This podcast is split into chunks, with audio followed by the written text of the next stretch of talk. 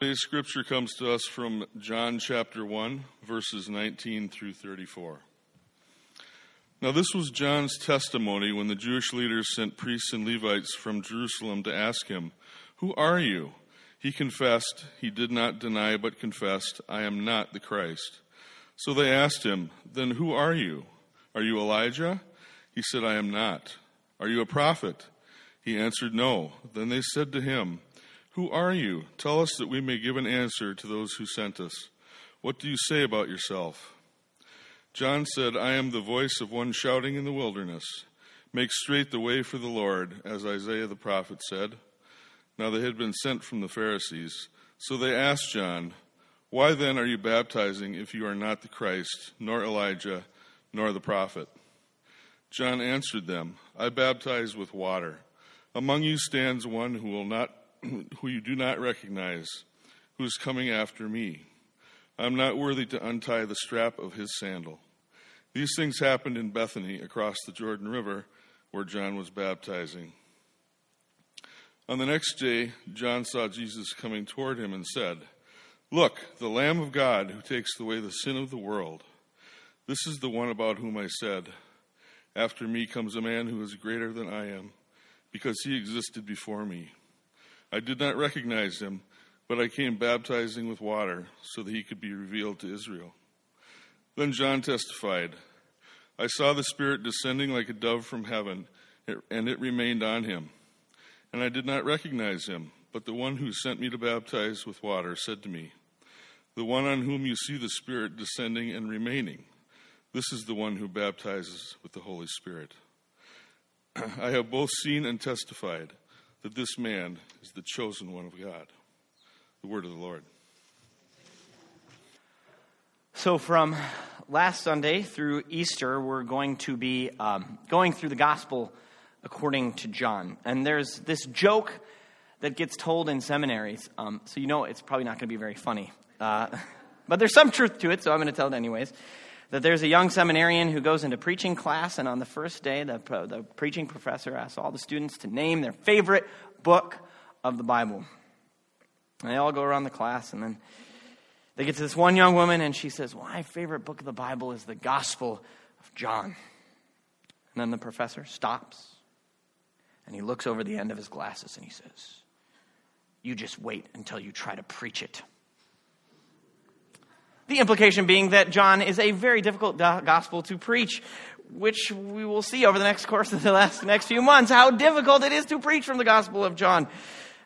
John is interesting. They say make your illustrations as broadly applicable and understandable as possible. Uh, this is going to be contrary to that this time. Um, it's sort of like if you've ever played the Super Mario Brothers games. Uh, there's like Mario Brothers 2, um, and it's a very different kind of game um, than Mario 1 or Mario 3 or the rest of them? Well, John is the Mario Brothers 2 of Gospels, if that makes any sense to you at all. And if not, just know it's the same but different. But despite its sophisticated theology and philosophy, the story of Jesus told by John, it will preach. And in fact, I think it is surprisingly practical in the ways that it is applicable to faith and life today. And so last week we started with the prologue to John's gospel and the punchline that's right in there in verse 14 that the word became flesh and dwelled among us. And so John zoomed all the way out and he said that the God of the universe took up residence in his creation in the man Jesus, full of grace and truth. And that's what the rest of the story is about. But now John zooms in all the way in on this other John. A John with a nickname, John the Baptist. And so in this sermon, it might get a little confusing as I talk about John, the gospel writer, and John the Baptist. I, I will try to avoid that um, with clarity of language. So let's not, let's not get confused. Gospel of John and John the Baptist. And it's to this story and his relationship to the story of Jesus that we turn. And so we're going to look at two things in this passage about John who John isn't and who John is. And then we're going to look at who Jesus is. All right, so first, who John isn't.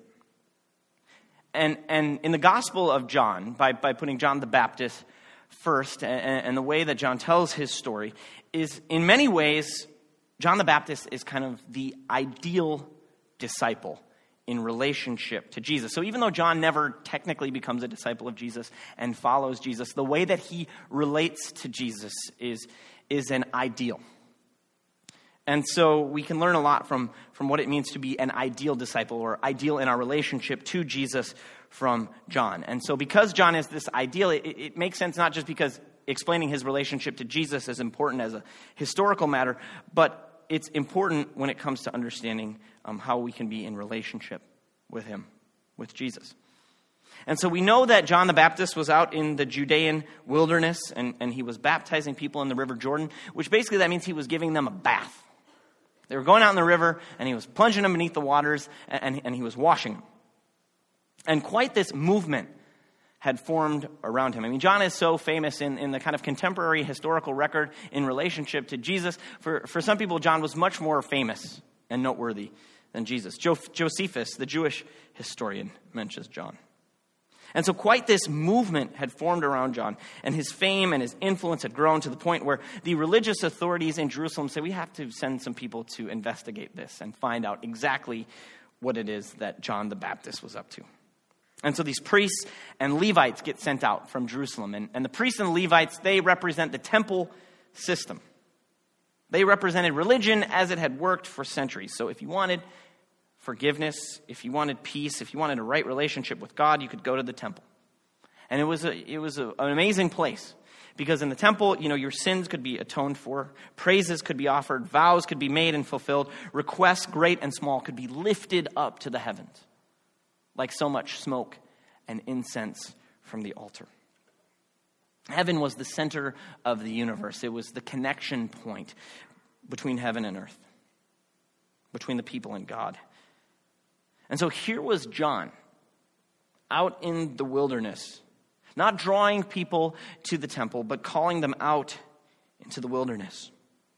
And we know from the other gospels that he was preaching this message of repentance and telling people to get ready because God was about to do something great. And he was having people wash themselves. And, and, and, Jews, they knew all about washing. Washing was an important part of ritual purification in daily life. But John wasn't just, you know, telling them to wash up, sort of like you wash your hands before dinner. John was plunging them in the river. And, and this was a rite of, for converts to Judaism.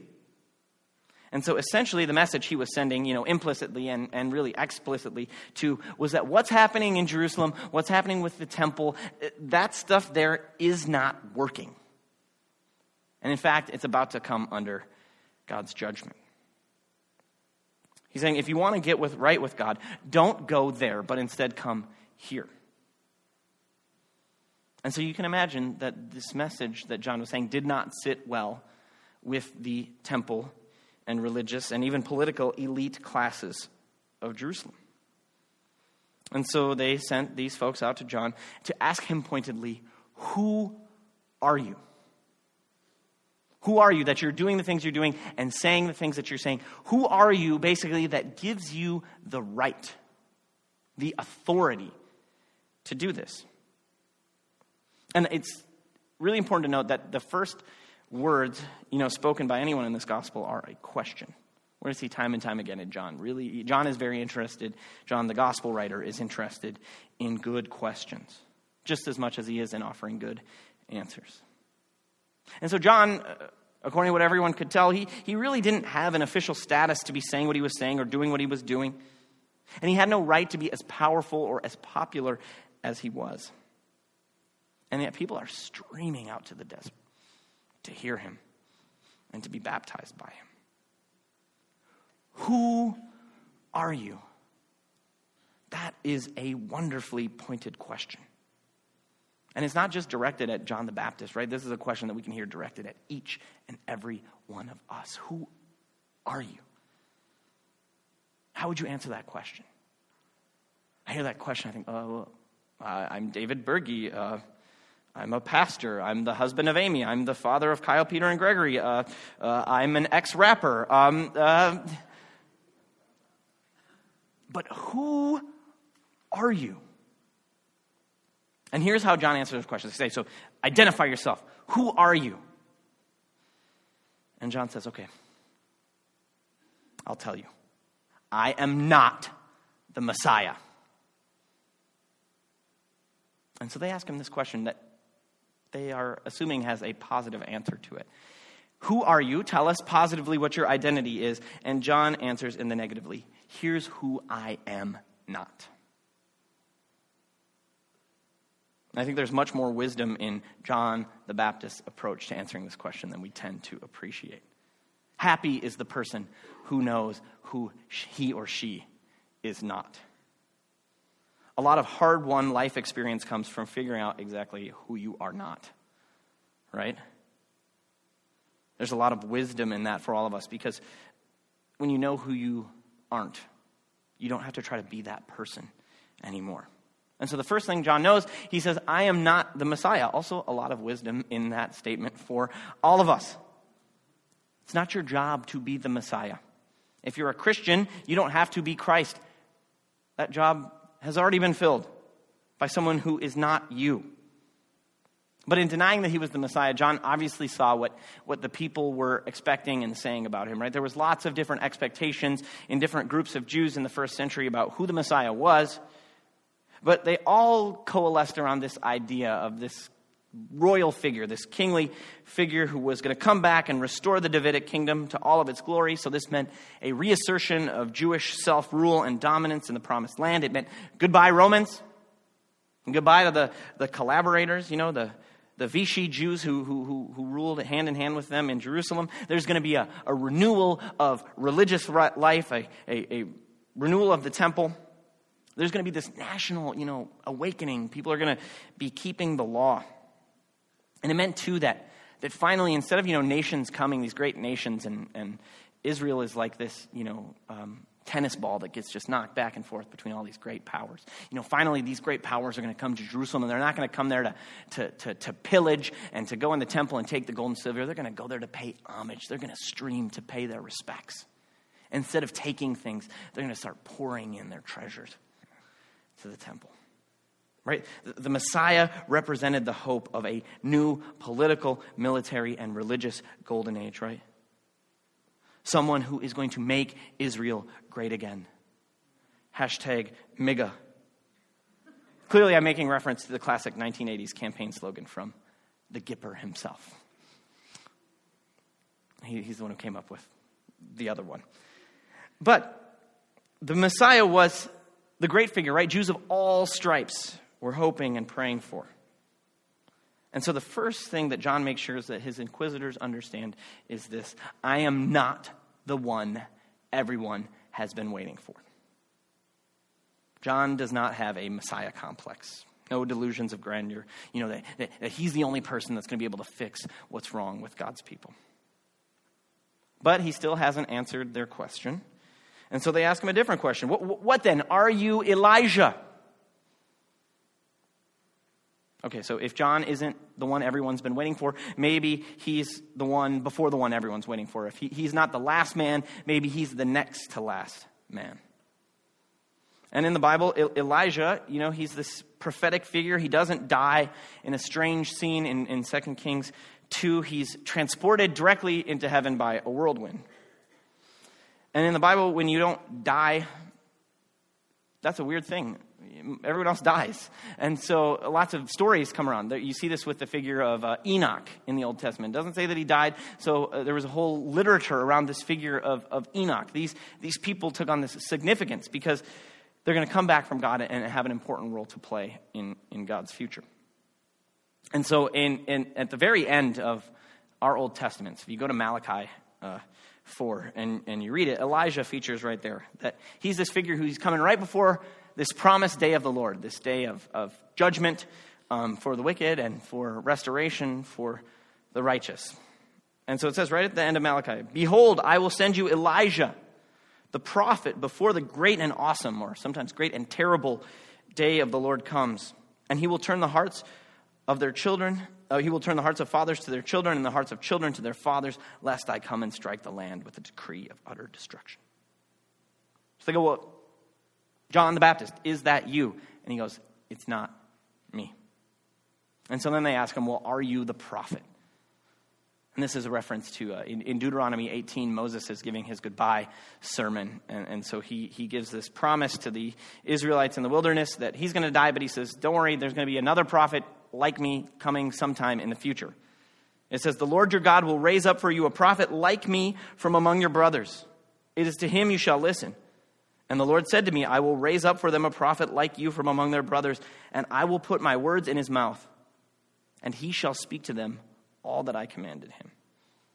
All right, so basically, there's going to be another Moses coming, another great national leader and, and, and religious figure. And so we can tell at this point that John is getting fed up with their questions because he gives a simple one word answer no. And we can see what these investigators from Jerusalem are doing. They're trying to fit John into one of their pre existing categories. But when it comes to Jesus, when it comes to the gospel, those pre existing categories just don't work. There's that saying someone said about old wine and new wineskins. They don't mix. When God does a new thing, it can't be contained and constrained by the former things. And the gospel is good news. And news, by its very definition, is new. By relating it to something old, that's how we understand something new. But the problem is that when, when that old something becomes not just a you know, helpful frame of reference, but, but a box to limit and contain the work of God. I think often of when we think of uh, what cooperative ministry is here, it, it, it's like that some of the things that came before it, but it's unlike them in important ways too. But if this is a work of God doing something genuinely new amongst us for the sake of the good news, what can we do but keep doing what we're doing? Right? John the Baptist, he had a message and a mission that didn't fit with the previous categories, but because God had given him that message and that mission and that ministry, what could he do but do it? Even if it didn't exactly make sense to the people in charge. Because John knew who he wasn't, he wasn't trying to be those things, it enabled him to be able to do who he was, to be who he was, and do what he could do. And so it can be a helpful exercise for all of us to think about who we aren't. Three things that we aren't. John names three things he isn't. And it can be liberating. Can we go, I'm not this, I'm not this? We can start being who we want to be. And I'm, calling, I'm going to call someone out not to embarrass them, but I think someone who I've seen embody this really, really well. So, Bridget Nelson, we just ordained this morning as an elder. And Bridget, I feel like you're really good at knowing who you are not and saying no to those things. Like, like Bridget will often give this example of Bridget is, is a really fun person and, and she's great to be around. And so people sometimes peg her as like a party planner but you're the life of the party. You're not the party planner. And that's an important distinction, but it's a confusion that people make. So people think she's the life of the party. She must love to plan the party. So, Bridget, why don't you plan the party? And when that happens, it's not seeing to your tove. You're good, right? That, that, that, that, that it's not who you are. And so when you know who you aren't, you don't have to do that and you can flourish as who God has made you to be. I think that's a very real practical example right there. All right, so we know who John isn't, but who is John? So he answers no three times. And you know, we can sort of see the priests and Levites are like, listen, we got sent on this job, and if we go home and tell our bosses, like, if we give them this answer, they're not going to let it stand. So could you please throw us a bone and do us a solid? What do you say about yourself? And John says, I am a voice. He is someone with something to say. He is a voice crying out in the wilderness, make way, make ready the way of the Lord. Right? So, John's job is to tell people that someone else is coming after him. The one who's going to set the world straight. The one who would renew and restore and refresh and recreate. John says, I'm not that guy. I'm the guy whose job it is to tell you to get ready for that guy. John the voice is like a siren. And when you hear a siren, what happens? You you pay attention. You might even start to slow down and pull over to the side of the road. And the reason you do that is because you know that there's some kind of emergency vehicle that is coming. So, John the voice is a siren blaring in the wilderness, telling people, Get ready, God is coming. So, John is a voice. He knows that about himself. He also knows that he's a baptizer, that his job is to get people ready. And one of the ways that he can help get people ready is get them washed up because the king is coming. And so he understands that in some strange way, his washing people with water is, is one of the ways that the one who is even greater than himself is going to be revealed to Israel. His job is to wash people symbolically, to prepare them for a baptism that will be more than symbolic. A washing that just won't wash the dirt away on the outside of their bodies, but, but will totally clear away the stain of sin that, that is on the inside of each and every human being. So, John's a voice letting people know that someone greater is coming. He's a symbolic washer, getting people ready for the real cleanser of their souls. And the last thing that John knows about himself is he is not worthy. He says, I am not worthy, I am unworthy to untie the straps of Jesus' sandals. And this was the lowest task that someone's slave could perform. And so John understands that the person who is coming after him is so much greater than himself that there's really no comparison between the two. And it's easy to forget, but, but like I said before, John was a really big deal. He was popular. He was famous. He was a celebrity, right? If he wasn't, you know, a king, he was at least a king maker. Someone who, if you were powerful, you had to reckon with this person's authority and popularity. But John is so humble that he, he, he understands the reality that he can't compare who he is with who Jesus is. And his job is to remind people again and again and again Jesus is up here, and I'm somewhere down there. So John knows three things that he isn't. He knows he's not the Messiah, he's not Elijah, he's not the prophet. He knows three things that he is he's a voice, he's a baptizer, he is unworthy. And so, what are three things that you know that you are? Right? If we just focus on what we aren't, you can have this negative self image. We just focus on what we are, we can get this inflated sense of ourself and our importance. But when we have this clear understanding of who we are and who we aren't, I think it can be very useful. Who, who has God equipped and gifted you to be as you witness and testify with your life, your words, your actions to the reality of Jesus Christ. So, if John is, is presented as this ideal disciple in relationship to Jesus, we can say this about what it means to be the ideal that it means not focusing on how great or impressive or awesome we are individually as a church Right? That's always the temptation in this age. We compare ourselves to other people and, and try to make sure that we're at the top of, of, of the sorting and comparison. We want this external validation, right? Well, well, I'm up here. Our church is up here. They're, they're down there. But John shows that if you go around like that, always comparing yourself, always trying to aggrandize yourself, you've missed the whole point, right? The whole point isn't comparing ourselves and sorting ourselves on the scale. It's saying Jesus is up here and the rest of us are all equal. All equal at the feet of Jesus. And so, our job as Christians is to be voices saying, Get ready to meet him. Do whatever we can to enact the reality of, of the kingdom that we can't bring but can only point to in our own fading and fleeting ways. And to be so humble as to understand that we're not worthy of the things that God has given us to do. No one is. Being a, a deacon and caring for people who bear the very image of Christ in themselves. Our deacons aren't worthy to do that. To govern a church of people, try to point people to the will of Christ for this congregation, our elders aren't worthy for that. Preach the word of God and have people listen. I'm not worthy for that job. None of us are. And Amy and Mikey and Katie and and Jay and George and Forrest, they're leading us in, in, in songs of praises that echo in the heavens. They're not worthy to do that. But God has called us and He has gifted us and He has equipped us. He's equipped us to do it nonetheless. And so, what can we do but do what we've been called to do with humility and gratitude and great love all the time, praising God that he would place his invaluable treasure in clay jars like us. So, what John shows us is that as followers of Jesus and the church, we are at our best and most faithful when we're most focused on looking at who Jesus is than looking in the mirror and always worrying about how we look to others or ourselves.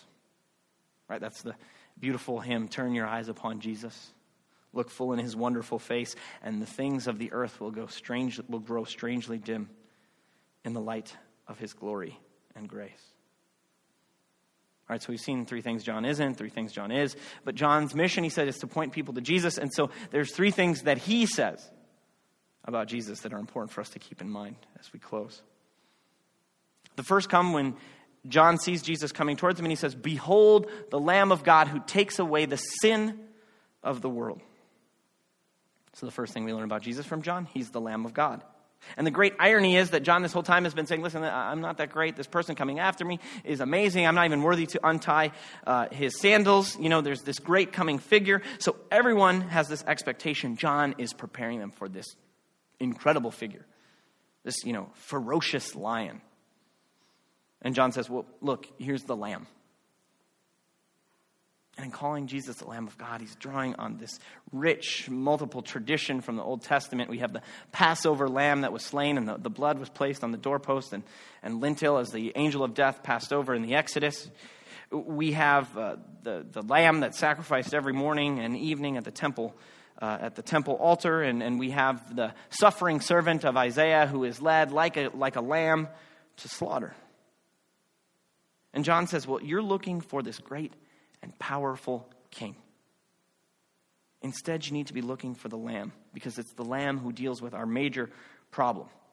It's the lamb who takes away the sin, singular, of the world, not the sins that we all commit. Right? John is saying that, that the Lamb of God comes to deal with the root problem, not the fruits.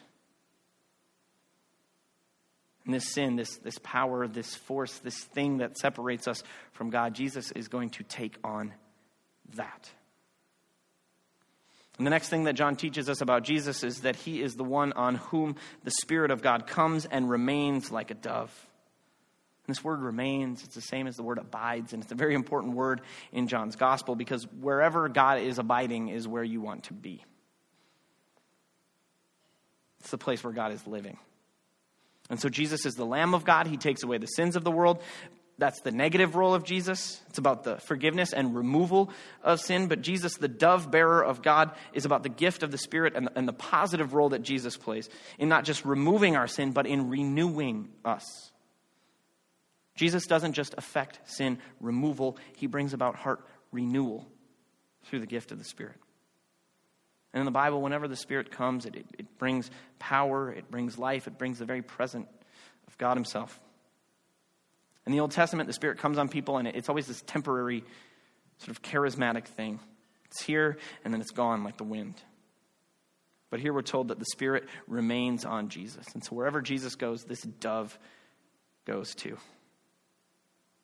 And the last thing that John affirms about Jesus is that he's the Son of God. And we hear that, and if you grew up in a church or a theological setting, all of a sudden you might start thinking about, you know, Trinitarian theology and all this stuff, but, and it's good, but for John, this was a way for him to affirm the royal title of Jesus, a messianic title. It was a way for him to say that Jesus is indeed the king, the one we've been waiting for. Everything that John said he was not, this Jesus is. And so John's message to whoever will listen. Because who exactly he's talking to when he says, Look, the Lamb of God takes away the sins of the world. We don't know who's around him at this time. It's not specified. So it's to whoever will listen. That whatever is you're looking for, whatever it is that you think that you need, if you're not looking for it in Jesus, you're looking in the wrong place. And that's a helpful message for us to hear as we head into the new year. What am I looking for? In 2018 in terms of my life, the political realm, religion, leadership? What am I looking for?